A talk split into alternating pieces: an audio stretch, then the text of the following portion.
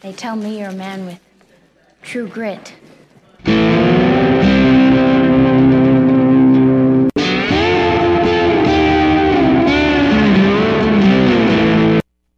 And you are listening to the best dirt track podcast on the planet.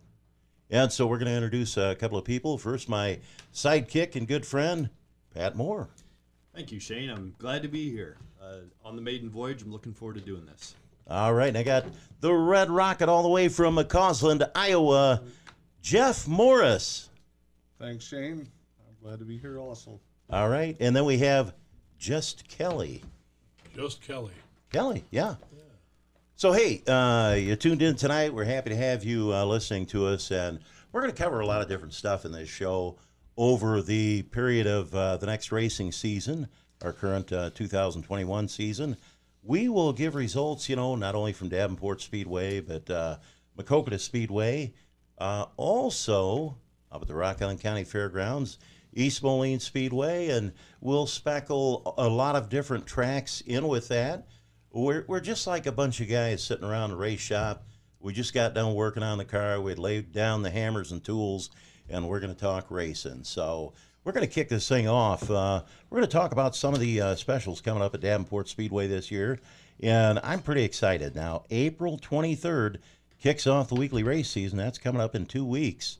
Uh, we'll follow that up with weekly shows April 30th, May 7th. But coming up on May 21st, Pat Moore, you're a sprint car midget guy, and April 21st, we're going to have the Badger Midgets over at Davenport Speedway. Where are they from? What are they about? What's a midget? And what can the fans expect? I tell you what, midget racing was has been huge in the Quad Cities, and, and I'm really excited about having the Badger midgets back uh, on uh, on a Friday night program. Uh, they should put on a great show. Badger's based out of the the Madison Milwaukee area. They dwindled down in, in numbers through the years, but they've really come on strong. Their home track has always been Angel Park Speedway in Sun Prairie, Wisconsin, which is just outside of Madison. Uh, that's kind of their bread and butter. They travel a little bit, and it looks like this year they're going to have a little bit more extensive schedule. I think they're running at um, at uh, Dubuque maybe the week before that or two weeks before that, and I can't wait to have them here at Davenport as well. All right. And then uh, coming up on June 11th, June 18th, we're going to have the SLMR late models on June 18th. Then June 25th, it's my birthday. If you want to send gifts, uh, I'll give you my home address later on in the show. We're going to have the Sprint Invaders in town now. Pat, what are they going to be running 305s, 350s, or what are they running those Sprint Invaders? Sprint Invaders are ASCS rules, and so they're a a uh, a 12 head, which is a, a which is a specific style of, of head. It's a little bit antiquated now by the new current Chevy standards, but it's a 360 cubic inch uh, steel block 360. Very high performance racing, uh, winged 360 racing. They run at Knoxville every Saturday night. Uh, the the this group is based out of the Burlington, Iowa, and Knoxville, Iowa area, and they put on a whale of a show. Hopefully, I'll have my car together. Um, if not, then maybe I'll be up helping you in the booth. Hey, that'll be a good time. Uh, coming up July 1st, we're going to have a first time event. We're going to have the UMP Summer Nationals Hell Tour, and that's going to be dirt super late models. That's going to be a lot of fun. Uh, we're going to take back the Mars Racing Series again this year, coming up on July 27th. We had them last year. That's dirt super late models uh, running with that Mars Series. And then uh, when I look at beyond all the weekly shows, coming up, three day special World of Outlaw late models. That's going to be August 26th, 27th, 28th. Man, if you haven't got your reservation for your camper, get it now because I'm going to tell you they're going to fill them up. It was our best crowd of the season last year. Uh, great show. I mean, you're talking about who are we going to have there, Morris? You know who? The, I don't really know who runs that, series. You know, I'm more the modified kind of guy. but- Well, we'll get the mods in here in a minute. Jimmy uh, Jimmy Owens, he's going to be there. The last show we had, World Outlaws, last season. Uh, who'd we have? We had uh, Cade Dillard third, Jimmy Owens second, and of course Bishop picked off the win in that uh, last show we had. But before that, earlier in the season, we opened up the season last year. We had COVID, and it was crazy times. We couldn't have anybody in the stands.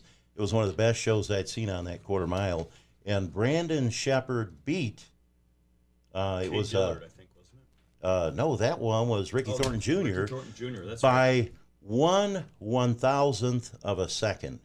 And I'm sitting there, uh, you know, with Rick Eshelman uh, from World Outlaws, and he called uh, uh, uh, Ricky Thornton Jr. the winner. And I tapped him on the shoulder and I pointed at the screen. Of course, uh, you know, the computer said, hey, Bishop won. So Sheppard brought home the bacon that day. But those guys, and I'm going to tell you, when the race was over, they come over, and I was out on the speedway, and Jimmy Owens said, I would race this track or a track like this every week if I could. And Ricky Kai, uh, he and his wife promote Davenport Speedway. He was walking out on the racetrack, and I said, Well, that's the guy you want to talk to. And he walked over and spent some time with Jimmy Owens and also with Cade Dillard, and they both shared the same sentiment. They said, Man, this track's great. Ricky Kai's a farmer. He's been in there. This is his second full season. Uh, hey, the guy knows dirt, and Dr. Andaloy also helps with that track prep. So, you know, we're looking forward to that. Now, coming up this Thursday, uh, we want to let you know uh, Dirt Track Promotions. That's going to be Bob Wagner. He will be promoting that event. We're going to have, and we're going to have the Lucas Oil late models rolling into town. So, great show coming up Thursday. Dress warm. Going to be a little chilly. And Pat, we got something going on Friday night, but it's going to be up at uh, Farley Speedway, and we're going to have your. The National Touring ASCS Series. There you go. Up at Farley. Okay. Yeah, the uh, the big guys, and and one of the nice things about the about sprint cars is that um, that the uh, you'll probably see some of the Knoxville 360s that run up there as well. So you'll see top level talent. They run there on Friday night, and then uh, the sprint cars open their season at Knoxville on Saturday night. Good, good. By the way, I did get both of my COVID shots, so I'm uh, I'm in good shape. My wife had uh, she got her two shots. I got both of mine. Yeah, Pat too. She got the Moderna, and I got uh, the Pfizer. I got the Pfizer as well. Okay, well, hey, great minds think alike. That's Pat. right, that's so we're in good shape. That's why I'm sitting next to Pat because he's got both of his shots, so I feel safe over here. Anyway, uh, coming up uh, shortly here next week, we're going to have the regular season opening up at Davenport Speedway. Jeff, I wanted to talk to you about that. Your son Mitchell in a brand new Harris car looked awesome out there on practice day. Then last uh, Saturday night when we raced over there, uh, looked good in the heat, but you said he had a little brake trouble. Yeah, in in the heat races, the first time we had a car on a track that was tacky, and it wasn't really turning very well. But I mean, he got qualified and drew 12. Um, the track slicked up for the feature, so I thought maybe we, we would be pretty good. But first lap, first corner, brand new race car broke a Heim joint on I mean- the on the four length bar, and and it just about took the field out with him. But um, Thank God nobody hit him, huh? yeah, yeah, pretty lucky, really. Yeah. Um, but it, you know, it's a nine dollar part. We're ready for the next time. Oh man, boy, you talk about the cost of oatmeal modified racing. I I was kind of laughing. I was digging through my old stuff. Uh, uh, you know, uh, when Dee Whedon uh, moved to Florida to live with her son, uh, Rob Connors, she said, "Hey, I've got some stuff that I've collected over the years of Ronnie's, and Rob's not going to let me bring it down." So I stopped over at Dee's house, went out in the garage, and she had 15 gallon totes.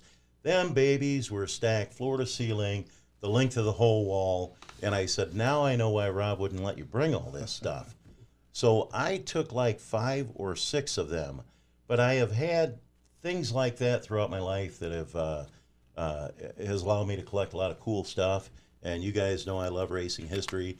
So here I grabbed, uh, you know, uh, Hawkeye Racing News. That used to be the hot newspaper to get uh, back in the day before technology and you know uh, streaming podcasts and all this come uh, about.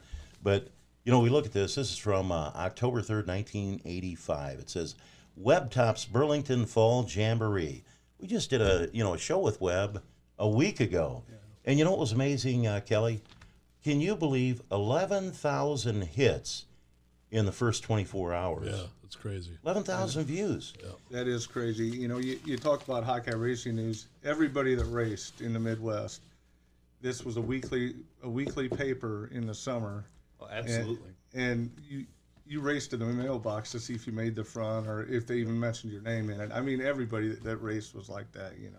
And, and traveling, um, we got two newspapers. That was one of them. Then we got Speed Sport, and every week You know, Speed Sport would come on Thursday, and that would come on Wednesday. Yep. And yeah, you'd open it up, and that was your news. You had to wait to find out what happened, and they got. If you think about it, they wrote the articles, they got it published and out to you within like four days. Yes. Uh, by now, by today's standards, man, if you don't know what happened tonight, you know you're behind the times. Um, and then we, you know, we waited for that news, and, and man, I remember sitting on tires in the shop on Wednesday and Thursday reading the newspapers to find out what happened last weekend. Crazy. So, Jeff, you and I had a little talk. I thought about uh, one of the changes that you know we've seen in the racing uh, world is the cost continues to escalate, and so, for lack of a better term, I'm going to say, how do we dumb down that cost of racing to make it more affordable? Because Jeff, you made a comment to me, and you you had said you're sitting in the stands at East Moline Speedway back in the day, Yeah. and tell me about that. Well, you know, I was sitting there 17, 18 years old and thought, you know, that I would like to do this. You know, back then, I mean, I went through that for a couple months thinking I'd want to do it. Then finally, I just went and bought a car and I did it because, you know, my first car had $2,500 in it when I was done. Now, I, I don't think there's a class at our local track. And it, I mean, it's not really not anybody's fault. You know, it's not the promoter's fault. They can't pay anymore Right. but um, that an 18 year old kid can say that does not come from a racing family i want to do that you know now in just about every class if a guy's racing weekly or racing a couple nights a week he's getting help from his family members or or from friends and you know they're gonna they have to kind of pool their money because uh, uh, an average guy that's working uh, paycheck to paycheck or you know you can't do what we're doing anymore. I, I mean, I, I hate to sound like that, like a downer, because I'm all about racing, you know. But at some point, they need to, like Shane says, dumb down the, the, the weekly racing. I don't know what that answer is, but technology is just, you know, it's crazy right now what everybody's doing, and and even myself, you know, we've had a modified at our shop since 1984 just the different tools in the last four or five years, you know, the the smashers and, and all the different stuff you have to buy just to keep up and to learn that. It, a weekly racer shouldn't have to go through all that, in my opinion. I want to ask you about that, Jeff. You know, back in the day when I was racing, and, and you had them, we'd usually go up to your house and get them. We had grain scales, and everybody would scale their car, you know, on an old set of grain scales. But today, scaling is not the way you do it. So, Jeff, explain what's a spring smasher?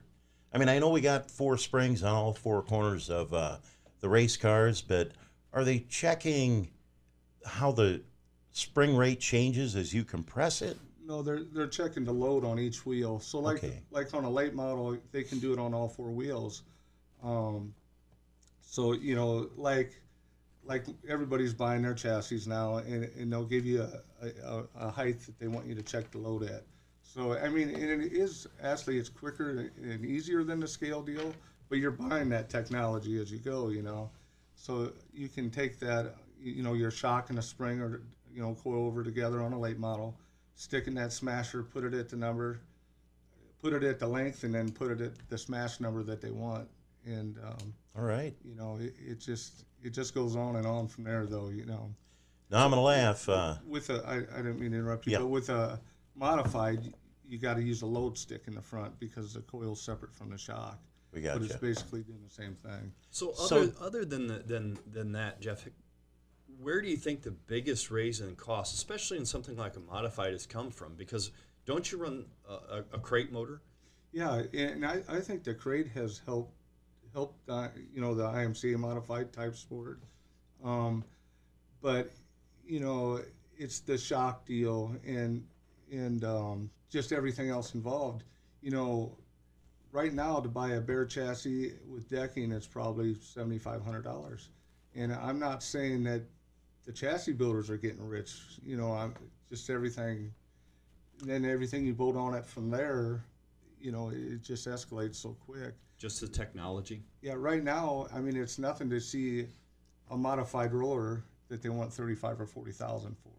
You know that that somebody's ran a few nights already. That's one of the interesting things. Um, comparing my, my, my regional racing that I'm exposed to on a local level that I get more exposure to through you guys and, and my local racetrack, which is primarily stock cars and what I grew up around, sprint car racing, there, there are differences to it. And that's one of the areas that sprint car racing, midget racing actually is a lot cheaper as the cars technically are a lot cheaper than, than I see that. I, I'm like 30 grand. You could buy three sprint cars for that. Yeah. You could go to Kasey Kahne's shop and buy three of their top of the line rollers that they ran last year for that, maybe two, Yeah. with all of the titanium. So, what? Where does all the cost come from? Is it just the chassis itself, or the combination, or the technology, or I think it's a combination uh, of, you know, the chassis, then everything you build on it.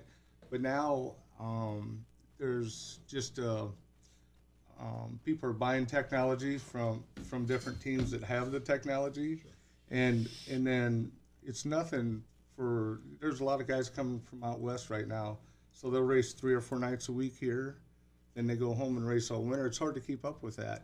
And then at the same time, there's a lot of tracks that are renting a track out at nights. So guys will race three, four nights, then they'll go rent a track out for a night, you know, in practice. And it's for a weekly guy that just wants to race one or two nights, it's hard to stay competitive with that. You know, Jeff, uh, I was going through my old Hawkeye Racing news, and I gave you one when you came in the door. What year is that one you've got over there, Jeff?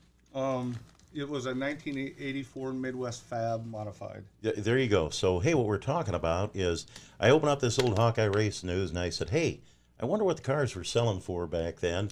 And I go to the uh, classified sections, and who's in there? But Jeff Morris is number 80 for sale. Now, Jeff, was that a roller car at that price? Yeah, um, it's for sale in here. It was at Tom Herbert's shop at Quad City Used Car Race Car and Parts for twenty seven hundred and fifty dollars, and that was at the end of the eighty six season. I bought that car. It was one year old at the end of the eighty four season from Dan Norton, and um, Terry Hurst built it. It was a Midwest Fab car Sure. for eight hundred dollars, and it was a rolling chassis. And and we put it together. And I had only had five or six races under my belt before that. We ended up winning a, a race with that car. So you know, I, you know, it's a car that I probably had three thousand dollars in that car when I was done. Ran it a couple years, and then you can see I was selling it as a, a roller for twenty seven fifty, and I, I sold it for that. Now I think you'd be a little backwards if you're trying to do that same thing, you know. Yeah, and we know that uh, you know I love racing. We're doing the podcast because we love racing. We uh, uh, we're not by any means, you know, I'm I'm pro chassis shops, pro modelates, uh, you know, whatever it may be. So all we're trying to do is just you know identify some areas that may uh, you know help out, you know, when it comes to the cost of racing. But you know, the reality is cost has went up with the promoters. I know when I was up at uh, East Moline Speedway. Uh, the insurance for one night, million dollar liability for the racetrack, million dollar liability for the dram shop, all that stuff, was a thousand dollars a night, and that you know come right off the top. So uh, all of the costs for a promoter have went up, the costs for the drivers have went up. You know we've seen all this escalate. So uh, you know look at the cost of fuel the last couple of weeks. I mean back when you and I were uh, racing, Jeff, I think I was buying uh, you know avgas before we went to methanol uh, for maybe a buck seventy-five a gallon. Now you're talking what, Jeff? Eight seventy-five a gallon. I think it's ten dollars a gallon. Ten dollars a gallon. gas. My gosh. Yeah. wow? Yeah, crazy. You know, and I, you know, I, I'm talking about the cost, and then people that only go to Davenport think, well, what's he talking about? Every class is full. Well, at Davenport, you know, they're doing a really good job promoting it. The track is really good. People travel to go there. But if you go to a lot of the other racetracks, they're really struggling to get cars. Um, you know, nobody wants to go watch five or six cars in a class, and uh, you know that that's happening all over the country. I mean, there are, there are tracks, you know, like Downport, Marshalltown. I know always gets a lot of cars. Boone gets a lot of cars, but there's other tracks in our area here that that are that are struggling to get cars. And on, on the open wheel level, and talking about the Badger midgets that are coming up on May 21st at Davenport, that's one thing that differentiates Badger from USAC is that, and, and I think I, I think we're on the right path talking about cost because you have two approaches to it. You can either ignore it and pretend like there's not a problem and watch car count swindle, or you can work to address it.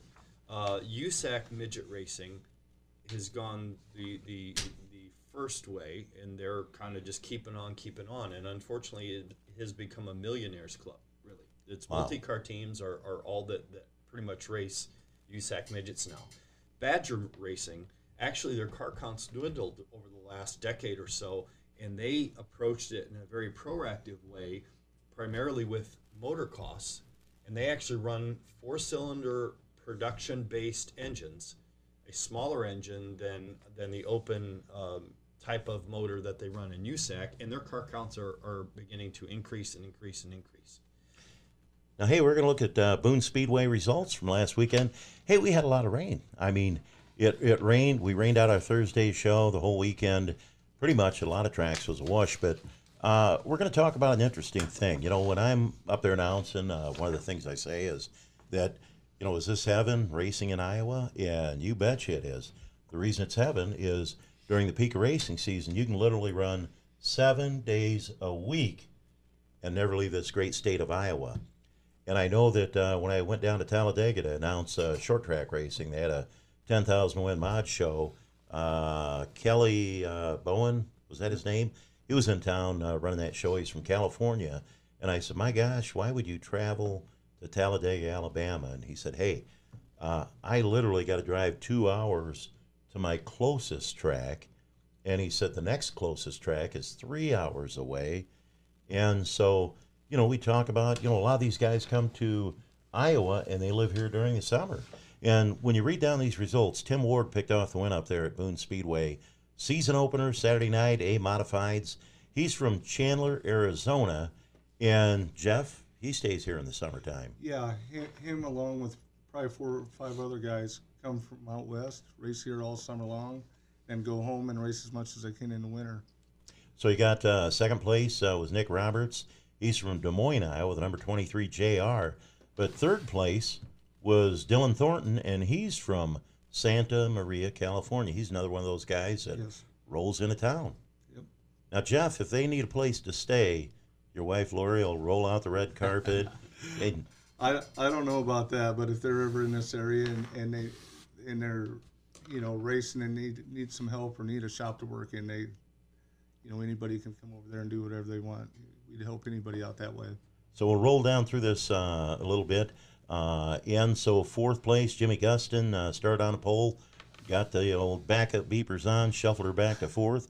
Marshalltown, Iowa, but the Gustins, those guys fly. Uh, fifth place, we'll roll down the top ten. Jeremy Mills from Clear Lake, Iowa. Sixth place, number twelve, Joel Ber- Bershore from Boone, Iowa. And then we got Todd Shute. He's uh, won the Super Nationals. Number five, uh, he is from Norwalk, Iowa. Uh, yeah, and then eighth place was Andy Tiemann, or Tiernan, it looks like. Madrid, Iowa. Ninth place, Derek Stewart, Ainsworth, Iowa. And finally, rounding out the top 10 was Russ Dickerson. And he lives right in uh, Boone's, Iowa. But, uh, you know, even as I roll down some of the other cars in the field, and you talked about those guys rolling in from out of town, we had a Shane DeVolder from Pacifica, California, the number 44S. He ended up uh, finishing 16th. But, you know, these guys, when you looked at, uh, you know, the racing down at Bristol on the dirt, that was red clay. And man, when you come up here to the Quad Cities or Iowa, you've got black dirt. And I remember running up at Knoxville, Iowa in 1987. And, you know, I know they have a different team prepping the track up there now, but the, the dirt was black. I reached down, I picked that stuff up, Pat. I stretched it out, and it almost snapped in my hand like a piece of rubber. That stuff was tacky. River bottom clay. That's what it is. Yep, and we take that for granted, honestly, and, and so that's one of the interesting things about traveling. And I've traveled a lot throughout my career, and, and you, you don't realize the differences in the dirt from from here to Texas. In Texas, it's a, a, a lot more brown, has a lot more sand in it. Down east, it has a, a lot more iron ore. It's kind of a red, almost like a slippery um, texture to it. And then you get into the, the you know the Florida Panhandle area. It tends to be really sandy and a totally different texture uh, to it, and the car setups are, are different. It's it's a completely different environment. All right, Jeff. you know, you're you're going down that uh, uh, the feature results from Boone. That Joel Rust, or not Joel Rust, but Joel Bashore. I don't know whether he still does, but last year he was actually had a V6 in that car, Oh, you're kidding me. and uh, um, in a still run a Power Glide transmission. His dad owns a Bashore. Oh, hey, nice. how do you like that? I don't, I don't know whether he still does or not. Yeah. but he had a V6 in there for a while. Nice. And you know, you talk about that back in the day, uh, Jeff. We you run a power glide. Oh, for sure. We run a power glide. They were low cost, but you know, you got the cars hooked up so good today and and more horsepower, and yet you know, Bershore still sells power glides. Yeah. A lot of the guys still got them in race Most cars. street stocks, yeah. Yeah. Um, back in the day when Shane and I ran power glides, we'd run them in low gear, so we'd just run off the band. And then, like at East Moline, we'd put a 390 gear in it, or go to Downport, put a 370 gear in it, and run a low gear all the time. And they lasted then, but Yeah. you wouldn't get by with it today. Yeah, you wouldn't get by with it today, but boy, those were uh, the good old days. And so uh, I'm going to roll through real quickly here. Dirt track racing, they got a show coming up. We talked about that. The Lucas Oil MLRA late models rolling into town the 15th. That's going to be on Thursday night. We're also going to be running mods, sport mods, and the ever popular American Iron Racing Series. And so pits are going to open at 3 p.m., grandstands at 5 p.m., hot laps at 6 p.m. with racing to follow. But that American Iron Racing Series, we haven't talked about them yet. Brian Gotti had an idea. He said, Man, we're going to put together some old race cars like they did back in the day. And that has turned out to be a real nice racing series. I mean, they're getting uh, 20 cars a night in that series. Yeah, they're fun to watch. Yeah, they are fun to watch, and you know everybody seems to be pretty racy. I think at the beginning maybe they didn't want the same winner every week, but I think that's kind of out the window now, and, and everybody's racing really hard. Um, it's pretty cool to see you know some old Fords out there, you know Comets and Fairlanes and Camaros and you know stuff like we've seen when you know back in that late '60s and early '70s. I You tell know, you what, the, the the Camaro that was out there on practice night looked almost too pretty to race. It almost too pretty to race. It was beautiful. You know, when Ray Guss Jr., here he is, he drove for Kenny Roberts, uh, won three IMCA late model championships in a row. I think that was the first time that had been done. But uh, he wanted to retire, and he and I went to high school together. I'll turn 62 in uh, June, and so Ray's got to be at the same age. We graduated in 1977. But uh, he's out there driving for Keith Simmons. They got it's probably a 75 uh, Nova they're racing. You get that thing on the half mile, and that big block hums. And Keith Simmons, tell us a little bit about him, Jeff. He uh, he had his success over the years in racing. Yeah, you know, in the late '70s, uh, Tom Hearst drove for him, and I think that maybe they were the first NASCAR uh, weekly national series winners. Um, gosh, those guys, they'd win, you know, 35, 40 races every year. I, I can remember as a kid at Davenport watching them break a motor in the heat race, change motor, and run the feature. I mean, I'm not talking one night. They did that several nights. Um, but then Keith actually went down south and was building motors for cup cars. And then he did that, I don't know, probably 12, 15 years. Came back to Iowa, and then he was a promoter at um, West Liberty and um, Dubuque also. Yeah. And then he owned Farley. And he you know what a contribution to racing uh, keith uh, had made over the years. And you know now you see him it's kind of funny we're all getting older. And uh, you know this guy has you know done it all from dirt tracks to the cup. And he's just out there having a good time with ray now. And i was real excited i was announcing up at liberty last year. And ray picked off the win. And out of the stands come his mom margaret guss and his wife julie guss and the old uh, team that was with keith simmons and it was just like uh, who's who at dirt track racing, seeing all them guys back together. So hey, we'll get back to this uh, dirt track racing. They got 12 races this year. Uh, one of them already rained out, so we've got 11 left to go, which includes Thursday night. But we've got Lucas Oil MLRA coming in not only to Davenport but to West Liberty, Iowa. We've got the Lucas Oil again at Maquoketa Speedway, which Kelly, you and I uh, worked that show last Yep, year, yep. and I got to say, uh, packed house. Uh, the numbers were real good, uh, you know, as far as the show. And we had people from, you know, across America and, you know, around the United States and, and uh, three countries watching that show. So that's that's a great thing to have happen up there in Maquoketa. Yeah, Maquoketa is a great track too. I like Maquoketa. That's where we started. I mean, we started doing Facebook stuff a couple years ago. So yeah, Maquoketa is a great place. Wow. So who are who are some of the uh, well-known names that you guys expect to see here in town on Thursday night? Yeah, we're going to see. I, now, I'm, I'm, I'm not guaranteeing this, So don't uh, don't flat my tires. You know, I'm up there announcing the race, but well, you know, I expect to see Jimmy Owens there. I expect to see Cade Dillard there. Expect to see Brandon Sheppard there. So you've got uh, Bobby probably, and of course, who's going to be there, Kelly? Jeremiah's probably going to be there. Defending imagine. series Yeah. champion. And Garrett, yeah. and Garrett Albertson, and those guys will be there with those brand new black diamond cars. Uh, they struggled a little bit down in Farmer City, didn't make the show, but whenever you got a brand new race car, and you know it's the first time you've had it on the track, you basically need seat time. You got to get out there and say, "Hey, everything's different on this car than it was on the car they won the championship with." So you got to figure out uh, how to make that thing go Especially at that level. especially at that level. I mean, you're not running against, uh, uh, you know, local guys. You have uh, stepped up to the A game. You know, when you're running against guys like Jimmy Owens and Cade Dillard. Now, uh, last year, uh, Scott Bloomquist uh, ran with that series, but now I've seen him at World Outlaw shows this year. So he kind of does that. He flip flops. He'll run the World Outlaws one year, and he's looked very good. I mean, he had that hip injury last year. He talked about uh, having very limited feeling in his right leg, and I mean that's your gas foot. And you know, we all joke. You say you just lock her to the floor, but you really don't. Uh, there are times when you're going through traffic, you're working that throttle, and uh, you know, I think that he struggled with knowing where he was at with that gas pedal. And you know, my hats off to that guy for getting out there and racing. You know, at that level, even when he was uh, still injured. Now, hopefully, this year the way he's looked, he looks healthier. What do you think, Jeff? Yeah, I, I agree. And plus, I mean, I hate to say this because of our age, but the guy's 58 years old, I think, also, you know. Right. And so time's working against him a little bit, probably, as far as being real competitive every single week. But um, I I'm tell you, always- I'm he's come out for him. strong this year, though. Yeah, for sure. Hoker Trucking uh, Super Late Models are going to roll into town. That'll be August 20th, West Liberty Raceway, August 21st. Um, Maquoketa Speedway, we're going to have the Britt Montgomery Memorial, and we're going to have the Hoker Trucking Super Late Models. So God bless Hoker Trucking.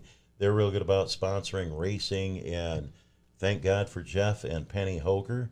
Uh, they sponsor a lot of race cars, and not only that, Britt Montgomery uh, was the son of uh, Dean Montgomery great late model driver, won a lot of shows.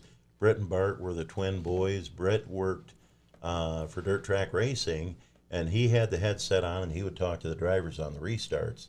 And uh, you know, the good Lord called him home. He got cancer, and we we sure miss him. But uh, what a great thing to do to have that Britt Montgomery uh, memorial. Then wrapping up the season, we'll get back to Britt here. We're going to have the Night of Destruction trailer race and Cheaters Night. That's coming up September 11th. So, uh, Jeff, you got something about Well, I uh, was just going to say, Britt, you know, he he raced for a long time. Him and Bart both raced for a long time, and then they were also flagmen for a long time. Both of them were, um, you know, before they you know started um, just being officials. So Yeah. they they spent their whole life at the racetrack for sure. So then we got Hoker Trucking Super Late Models coming to Dubuque, Iowa with dirt track racing. That'll be on September 23rd. September 24th, we're going to have the Hoker Trucking Super Late Models up at West Liberty along with Mods, Sport Mods, and the American Iron Racing Series. And then finally, the Iowa Governor's Cup, Hoker Trucking Super Late Models. That will be September 25th, and that'll be on the Davenport Speedway quarter mile. That'll wrap up the uh, season for Bob Wagner and dirt track racing. So that's just uh, some more cool stuff that's going to happen this year. And I, I think, uh, uh, you know, the best is yet to come. We had a great season last year, great shows last year, and, you know, I think this year is even going to be better yet. Couldn't agree more. Yeah, it's going to be different, I think. Though you know, last year it was it was kind of a panic for everybody, right? And uh, you know, it, it just to get as many races as you can, and, and it was. I mean, especially for us because we were going all over the place trying to do as many you know pay per views as we can. Everybody wanted, and uh, and hopefully there's going to bring more people back into the stands here next year. You know, But I think, um, and I, Kelly, I know you and I have talked about that. It's, I think I think last year kind of forced the technology's Right. hand a little bit because it exposed so many more people to racing. And I know myself included. I got to watch, uh, you know, probably uh, 15 races uh, just over the weekend. Yeah. Races from Pennsylvania to I watched both midget races. I watched sprint car races from California, all from my living room. yeah. You know, and I'm a racing fan. Don't get me wrong. And, and if it wasn't raining, I would have been at a racetrack. But I can still come home and watch via the internet or via a streaming service. I can, you know, I can catch up on the races that I that I missed and find out what happened at in races in Lincoln Speedway in Pennsylvania. Yeah, and and that's you're right. It did force it kind of did force our hand. Um, you know, we got to do what you got to do, right? Um, we went from Facebook, and then we did the the first fall bash. The, you know that that first year, and we didn't know. I mean, I didn't know how to do pay per view. You know, we didn't know anything about it. We just I thought we were going to do it on YouTube or something. Wow. And uh, between Kyle and Rob, and and and we Rob or, or I think it was Kyle found Chris Grainer from uh, Speed Sport Sure. and uh, and he coached us right through it, you know. So and I've been happy to be with them. Uh, it's it's great to have the backup, um, that you know that Speed Sport platform that uh, they've been doing it for a long time. So you know we kind of get underneath their umbrella. Um, there's a cost involved, but there's a cost in everything. You know, they take care of a lot of that stuff that we don't have to take care of. So let's us focus on on the production. And uh, and let me tell you, there's it's it's kind of like cars, I would imagine, because it's a different setup every day. But man, uh, I honestly had no idea what I was getting into. Going to different tracks and stuff because everybody's got different audio, everybody's got different setups, everybody's got different. Uh, you know, different announcers, different everything. So, so it was definitely a challenge trying to figure out and we did a good job last year. All of us, all the whole team did a good job last year. This year is going to be a little bit different, and uh, you know, I think we're going to have to. This year, I want to focus more on growing a business, making the business part of it, um, and it's always been my goal. I'm- not trying to get the fifty thousand dollars show. I don't, you know what I mean. I'm, not. I, I've, I'm here for the sport. I've only been involved in the sport. Uh, speaking of my involvement, uh, Keith Bloom's one year anniversary uh, was last year of his Yeah. passing away last year or last year. And he's really the one that kind of got me into it. And then I started running with the with Kenny and, and Jeremiah and them guys, you know. Um, and it's I don't know, man. It's something that, that it's like the, the it's like a secret that no that general people don't know about, right? Right. And and it's what a great sport. And and and watching it on TV is great, but being at the track and being and seeing that and going through the pits and seeing the kids and the moms and the and the wives and the and the brothers and everybody kind of helping each other out. And somebody might break something and you know I mean you got you know they're just helping people out man. And you don't see that in a lot of different sports. We were talking about that earlier. And and that's what kind of got me to you know I, like again I, I i'm just i'm trying i want all these tracks. I want more people in the seats. I want more people on the tv um, i'd like to see and, and i'm trying to work out so we can put some tvs at the tracks. So while we're doing the live streams people will be able to go get a beer go to the bathroom go get a burger and still be able to watch the stream be able to watch the the uh, instant replays and stuff like that so Boy, that'd be great. that's what I'm going to focus on this year is is the more of the weekly stuff and, and just like I said last year, you know that that I want everybody to win. I'm not trying to I don't want everybody watching the TV part. I want to bring it up. I want to bring the track up. I want to bring all the I want to give the the fans, the the racers, the the promoters. I want to I want to kind of bring it all up because it's just something I, you're going to have a good time. I mean, I don't care who you are. If you go to a Friday night or a Saturday night race, if, even if you've never been there, you're going to have a good time. I mean, Well, I think I think, I think kind of marrying those two, um, you know, we're taking 2020 and we're bringing it into 2021 to where we have people that are coming out of hibernation, if you will, and they're saying, "Hey, listen, it's 2021. We can now get out. You know, hey, what can we do? It's Friday night. What can we do? Hey, you know what? We saw racing." All last winter, let's go check it out. So, and that's one of the nice things about this, and what you bring to the table with with your your streaming services is that how many more people can can we reach with this technology and hopefully yes we'll bring more of those people that actually take that opportunity to come out and see the racing in person now that we're coming out of out of the covid hibernation So Jeff, you know, we talk about you know it being a family affair. I mean, it's it's you. I mean, I remember when your three boys were just you know knee high to grasshopper. They're there. Your wife's there. When your mom was uh, around, she was at the races every weekend. I mean, we we've always done it as a family, and I think that's how a lot of people justify spending all their time racing. You know, um, I have three sons; they're always at the racetrack. Wife's usually at the racetrack unless I do something stupid. Then she might not go for a few weeks. um, but my my mom, my stepdad, you know, my in-laws, everybody went. That was just the thing that we did for probably 20 years straight. You know, of course they're all gone now, but um, and now now I have grandkids, and they're they're they're we're going through it again. You know, it's just another generation going. So um, as long as we can keep that up, I think that's that's a big plus. And name another name another sport. And my I remember my dad saying this. So I'm a third generation racer, and my family was the same way. Where my family was incredibly close because we were together nonstop as we traveled. My entire family was. And name another sport. That's one of the beauties to racing. No matter what you race, no matter if you race a four cylinder or a sprint car or a late model, name another sport that the entire family can participate together. Not one participant, not a kid, and everybody else comes and watches, which is fine all into itself. But name another sport where everybody can be an active participant on the team. There isn't. I. I, I don't think so either. And, you know, there's a lot of truth to that because everybody does have their job, whether it's just going to get food to bring to us or, or you know, Tear offs on the helmet. or- exactly. Um, it's, you know, it's a good deal. It's worked out well for my family. I know uh, a lot of families, we have a lot of friends from racing, the Davises, you know, um, the same way. They've all, they've always raced as a family. You know, his his sisters and his brother always went together, and there's just if you look down the line, it's all about family at the racing. The, the difference is when we were younger, we couldn't have those kids in the pits. That's right. We when we went there, I think I think a pit pass might have been twelve dollars thirty Sure. years ago, but it cost you five dollars extra if you didn't have white pants on. You Yeah, know? I remember those so days. I remember things that. have changed a little Yeah. bit. So funny story, if I can, for a Go second. ahead, Pat. Um, travels um, and, and our family was very close. My mom was an integral part of our family. The only time that she ever questioned racing, we were in in uh, Big H Speedway in Houston, Texas, running a World of Outlaw show, and it was like last weekend. It had rained nonstop. It was standing room only. There were tons and tons of people, so there was no way they were going to cancel the show.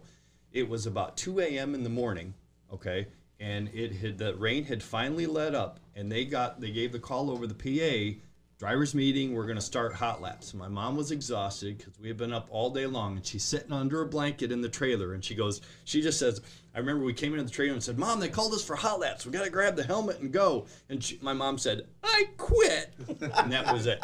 And so we we teased her about it the whole rest of her life. God rest her Oh soul. But- man, that's yeah. a great story. she- but she was involved nonstop. So Oh boy, I remember in our family, my mom uh, Betty Davis, uh, she wrote for the Hawkeye Racing News, and she was good friends with Charlotte Reinhardt, who was her boss at the Hawkeye Racing News. Charlotte, of course, the head reporter, and she'd hire all the reporters uh, at the racetrack. She'd go down to Daytona Speedway every year.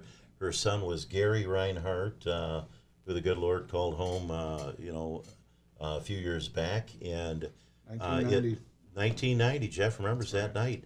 And, uh, you know, as long as we're talking about that, too, this year we've lost some great racers. I mean, the last 12 months. And, you know, we're talking about Bobby Tolan, who really brought big time late model racing to the Quad Cities. And, you know, with his uh, uh, triple 25s, his twin 50s, uh, the Coors 100, which originally was uh, Pabst Blue Ribbon 100. And I remember uh, one year, uh, the Coors 100, Bill Elliott was hot back then. He had won the Cup title. The number nine, the Coors Melling Thunderbird. They had that car on display up the Speedway. But uh, just want to give props to Bobby Tolan. He gave me a shot, you know, announcing when I, uh, you know, my racing career was winding down. And, you know, without him and Joyce Melvin, I wouldn't be here today behind this microphone. We had uh, Bobby Jackson, the whole Jackson family. I used to call Jerry, Gary Jackson Action Jackson, and he's been gone about two months now. Yeah.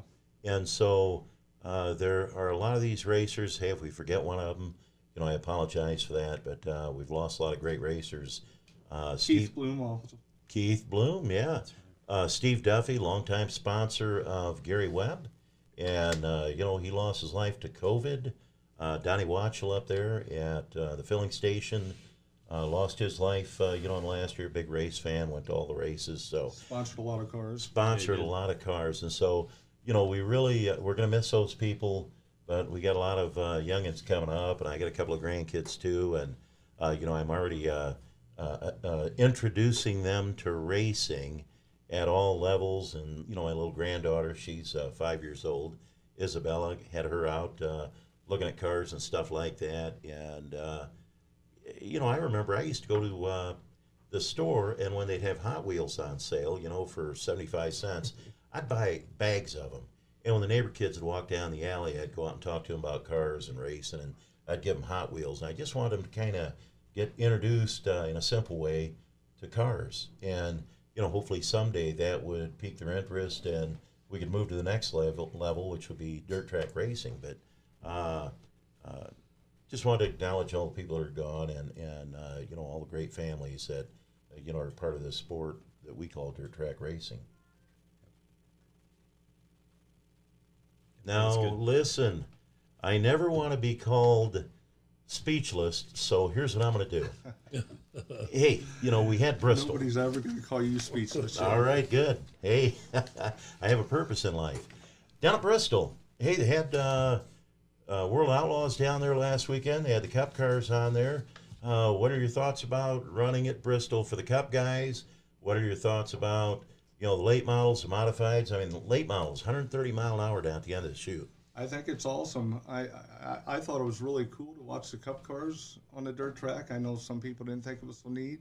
I think it's neat that they had the late models and and uh, the Hornets, modifieds, everything racing down there, because I think a lot of people see what dirt track racing's about now that that have never seen it before or watched it before, and I think the show could have been better as far as there was too many breaks in between. You know the way they have to stage the cars. There was a lot of downtime on TV. I'm not talking the Cup race. I'm talking about you know the late model race. If you know they're going to do it again next year, maybe it sounds like. Hopefully they can work out some of those bugs. Good. Good. And I tell you what, the the World of Outlaw sprint cars are running Yeah, not this weekend, but next weekend. This weekend they're down in Texas, uh, Oklahoma, and Texas. They're running Lawton, Oklahoma on Friday, and then Devil's Bowl on Saturday.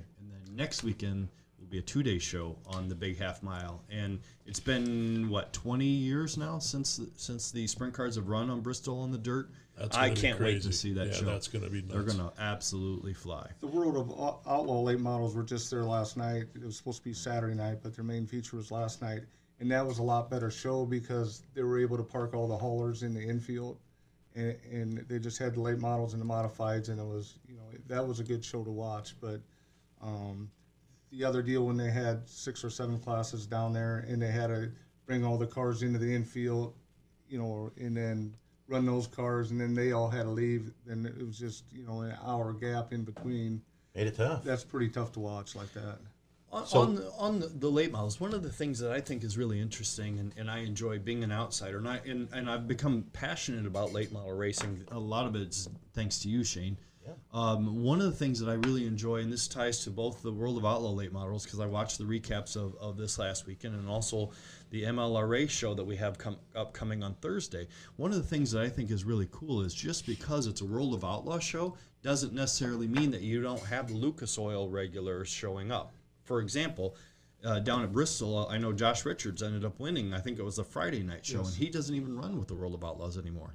Uh, Jimmy Owens did, and, and a lot of the guys that Yeah. don't even run with the tour. And so that's one of the big differences between late models and sprint cars. Is typically if you run the World of Outlaw tour on sprint cars, you don't get to run the All Star tour, for example, or you don't get to, to jump off the tour and run a, a couple of special races. That's one of the things I really enjoy about late model racing is Shane, I think you touched on it Thursday night here in Davenport. We could have some major league hitters there, even though it's not technically a either a World of Outlaw or a Lucas Oil show. Yeah. I think that's really, really Especially, cool. yeah, Davenport because everybody loves Davenport. They do a great job. It's great you know, the word's out. Yeah. The word's out, and uh, you know all the drivers are out there talking about it, and they want to come to Davenport. So here's what we got. Uh, Devin Moran uh, picked up the win, twenty-five thousand dollars for his win. Nice payday for him. Ricky Weiss uh, finished second. Ross Bailes third, but Ricky Thornton Jr. got fourth. I mean, he tore that car up pretty major. And you know, when I seen the pictures of them working on it, I mean, they had there was just a front stub there with a motor in it, so they did some major damage to that car, and they were able to recover and uh, come home with uh, you know, a nice uh, run there. Fourth place. Brandon Overton was fifth. Chris Madden sixth. Kyle Bronson seventh. Jonathan Davenport, good run for him. Tyler Bruening, ninth place. I mean, Tyler used to run the uh, uh, the the old Deery Series here. Yeah, and where's he based out of, Jeff? Um, in northern Iowa. I, Okay. I can't tell you which town. Um, and he's been running that whole series now. And I think that he did yet last year also. But he's really starting to get it because he was fast in Florida too. Very fast in Florida. Oh. Yep. So was Clanton. Yes. And that So was then we had- nice to see Clanton recover from COVID and come out with a strong Florida Yeah, show. for No sure. kidding. Rick Eckert tenth. Jimmy Owens uh, rolled home eleventh, and kind of a kind of an off day for Jimmy Owens. But you're going to have those at that level. And although he, you know, he led most of the race and looked to be the car to beat on Friday night and broke a left rear wheel. Did you guys Wow. see that? Yeah, yeah. And, And I actually froze framed it, and, and actually three of the lugs were still on. So they run a five spoke lug for the, for the people that, that aren't familiar. Three of them still had the lugs on them. Two studs were broken off, and the wheel was gone. Um, and unfortunately, then Kyle Strickler ran over it and then crashed into the wall and Yeah. utterly destroyed, a Destroyed car. his car. yeah. Which, which he was a Utterly brand new destroyed car. race car, and he should have been starting in the front, but he was light at the scales after the heat race. Oh boy, wow. So Kyle Strickler uh, fourteenth last night. Shane Clanton fifteenth. Nice to see him getting back into racing. Dennis Erb Jr.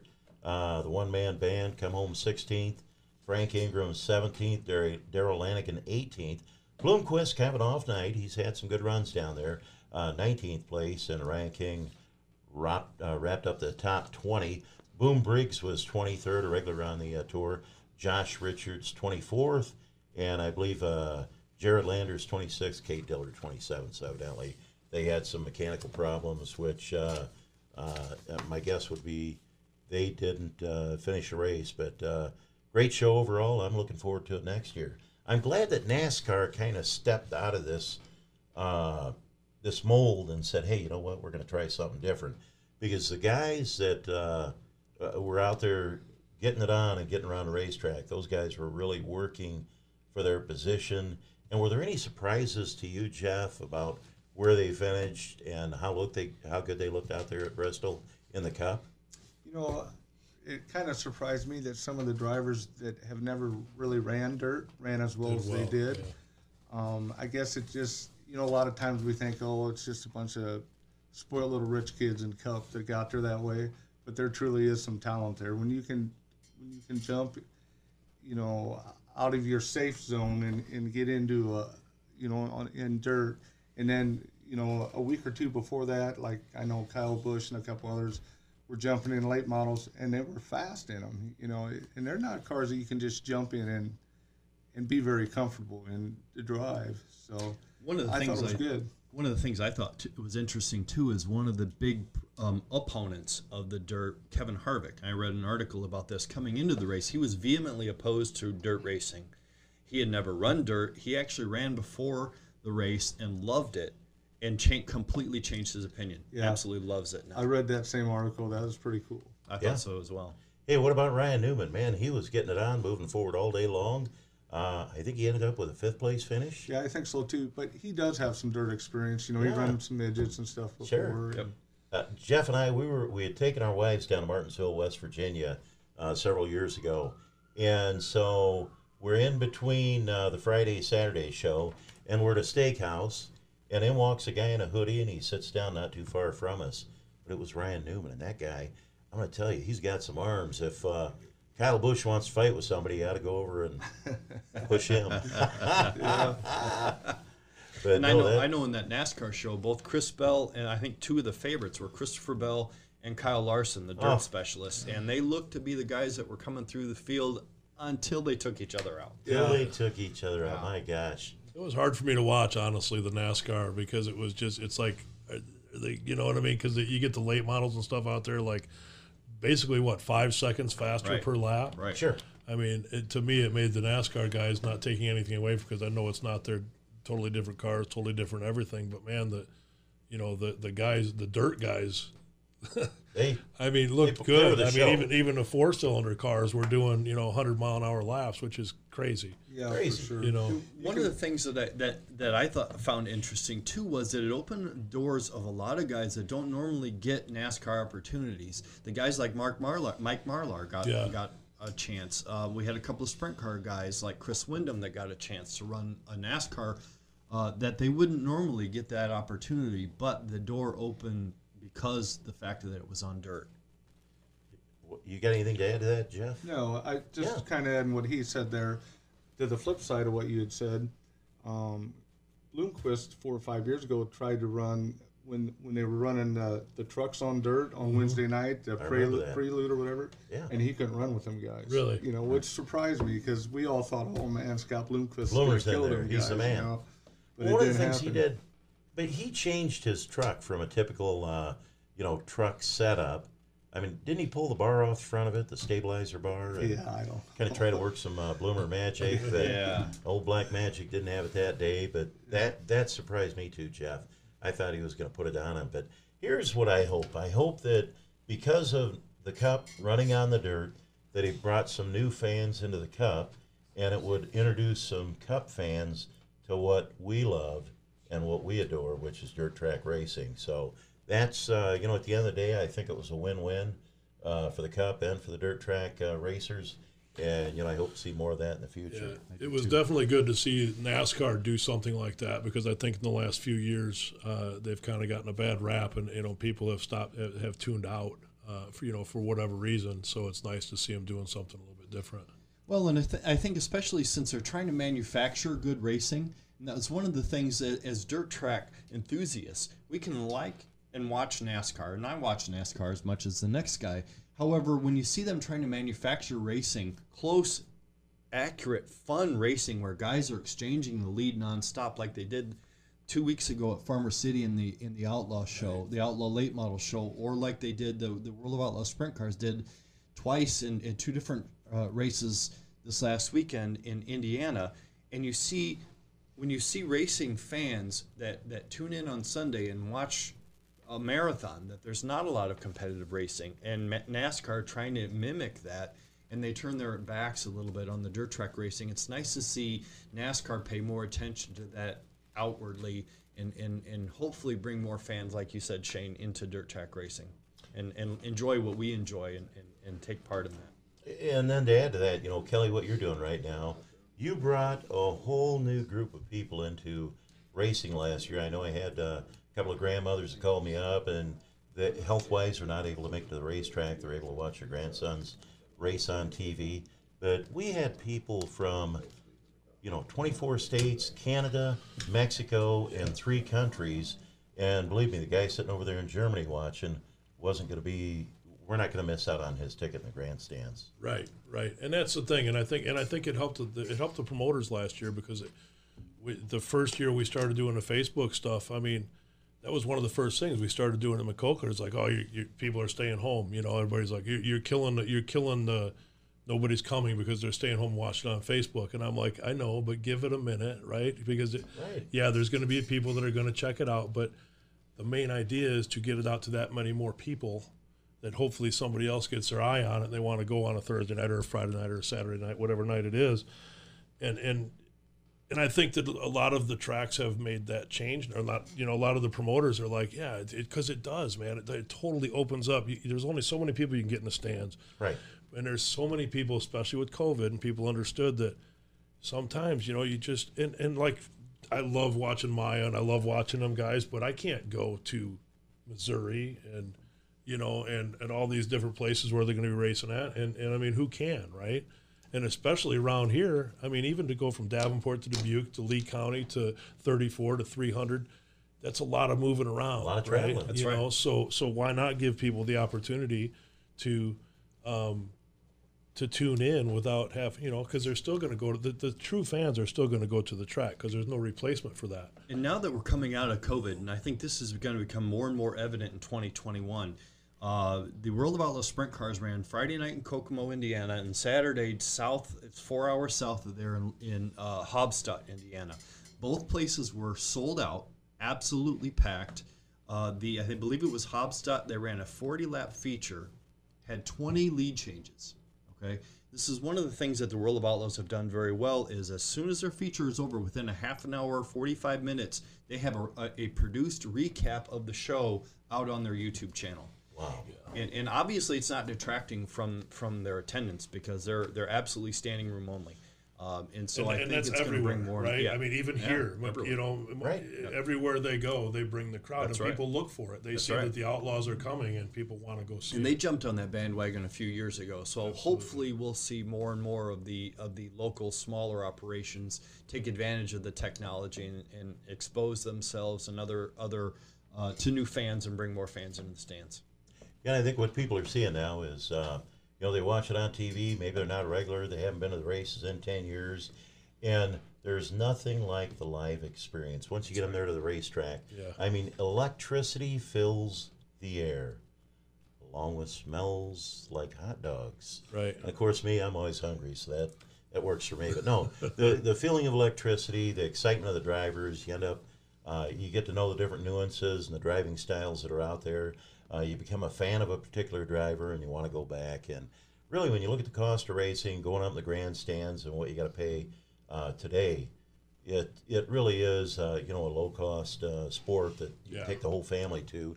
Uh, and everybody's going to have a good time. a lot of a lot of tracks are 12 and under free, so you Mm-hmm. can take the kids. You don't have to worry about that. Uh, you know, I know over at Davenport Speedway, we don't charge to park. If you go to a lot of your sports, even uh, the semi-professional sports, you're, know you're paying a fee to uh, park down, uh, you know, in front of the grandstands, Right. and right. so uh, pretty pretty low cost uh, for 'em. So Kelly, I just wanted to say that we put out, and I and I get this is our first show, but I did put out earlier that we were going to open the lines up, open the phone lines up at eight o'clock. Uh, if anybody wants to call in, anybody has any questions or anything like that, now would be the time to do that. Um, you know, and if and if that, if nobody wants to call in or anything, that's fine too. We got we got hopefully we doing a lot of these, and you know we'll give everybody the opportunity to say their piece or whatever. Um, Do you have the number for What them number to you call wanna call it's it. 563 528 1980, and you can call right into the studio. So 563 528 1980. And our plans are to do this every Monday night. We're going to do it seven to eight o'clock, and we talked about the time. And uh, Kelly, I, Pat, we decided that people are on the way home at five o'clock, so we didn't want to do it at five o'clock. We wanted to let them sit down, eat dinner with their family, and have time to kind of gather their thoughts. And we'd kick it off at seven o'clock. So we're going to be here each and every Monday, giving local race results.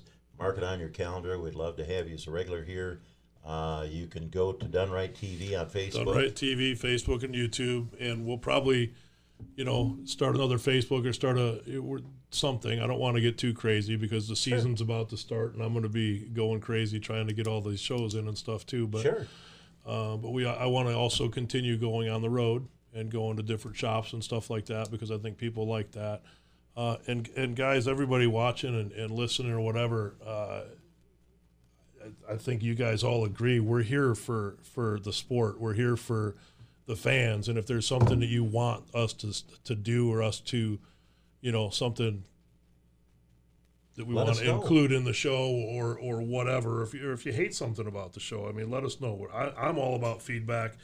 Um, you know, it's uh, and I'm always ready to push it. I'm always wanting to push it to another level. So, um, you know, so don't.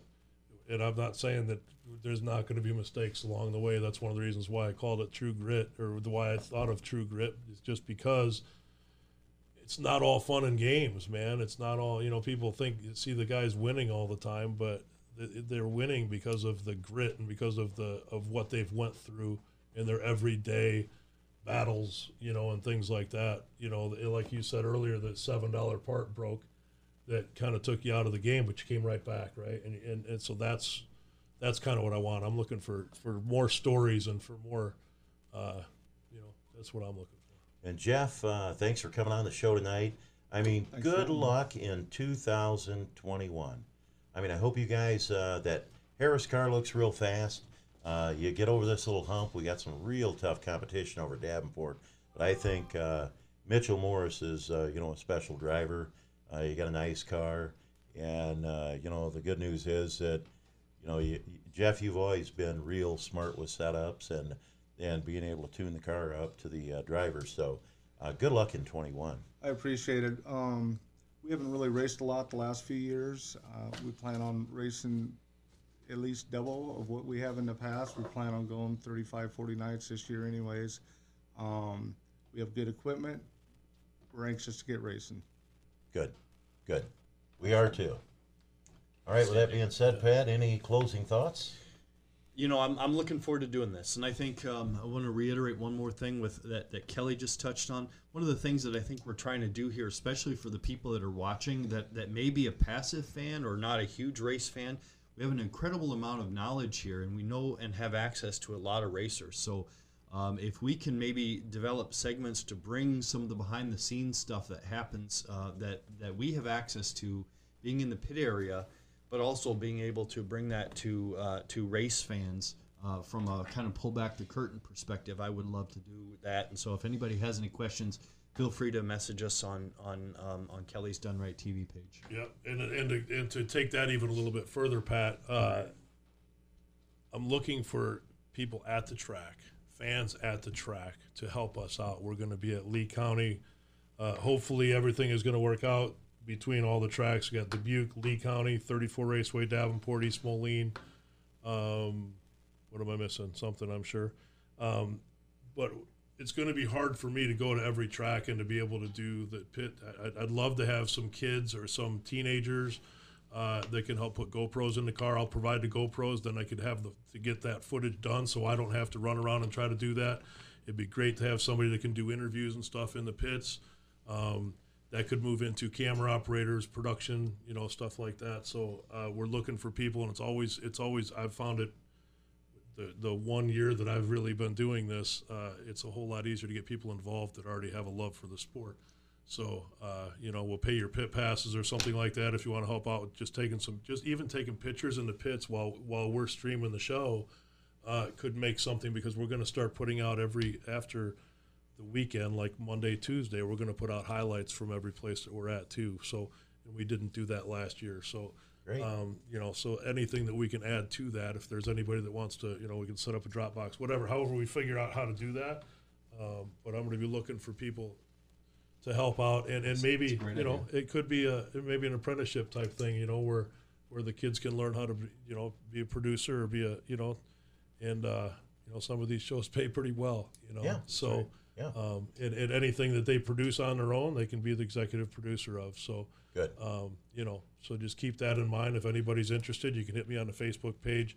Um, again, I'm here to grow the sport. Um, I'm here, you know, these guys have the experience. I don't. So uh, if you don't have something, find somebody that does. What I have is is the I don't know the passion and the and the persistence to just keep going. I don't care how, how many times I get beat down. Um, it's He's an got- experience. I'm just think gonna got the going. true grit, Shane. That's right. Did I, tie it up and put a nice little bow on it for you? yes, sir. Nice. Yes, there sir. you go. Nice. So, All right, ladies and gentlemen, boys and girls, thanks for tuning in. That'll wrap things up for this week's show. We'll get that phone number posted out there. So next week, you'll be ready to dial that phone, call in, ask our guest or one of us any questions you may have. And with that being said, uh, enjoy your week. We'll see you at the racetrack, and uh, I'll be seeing you around the track.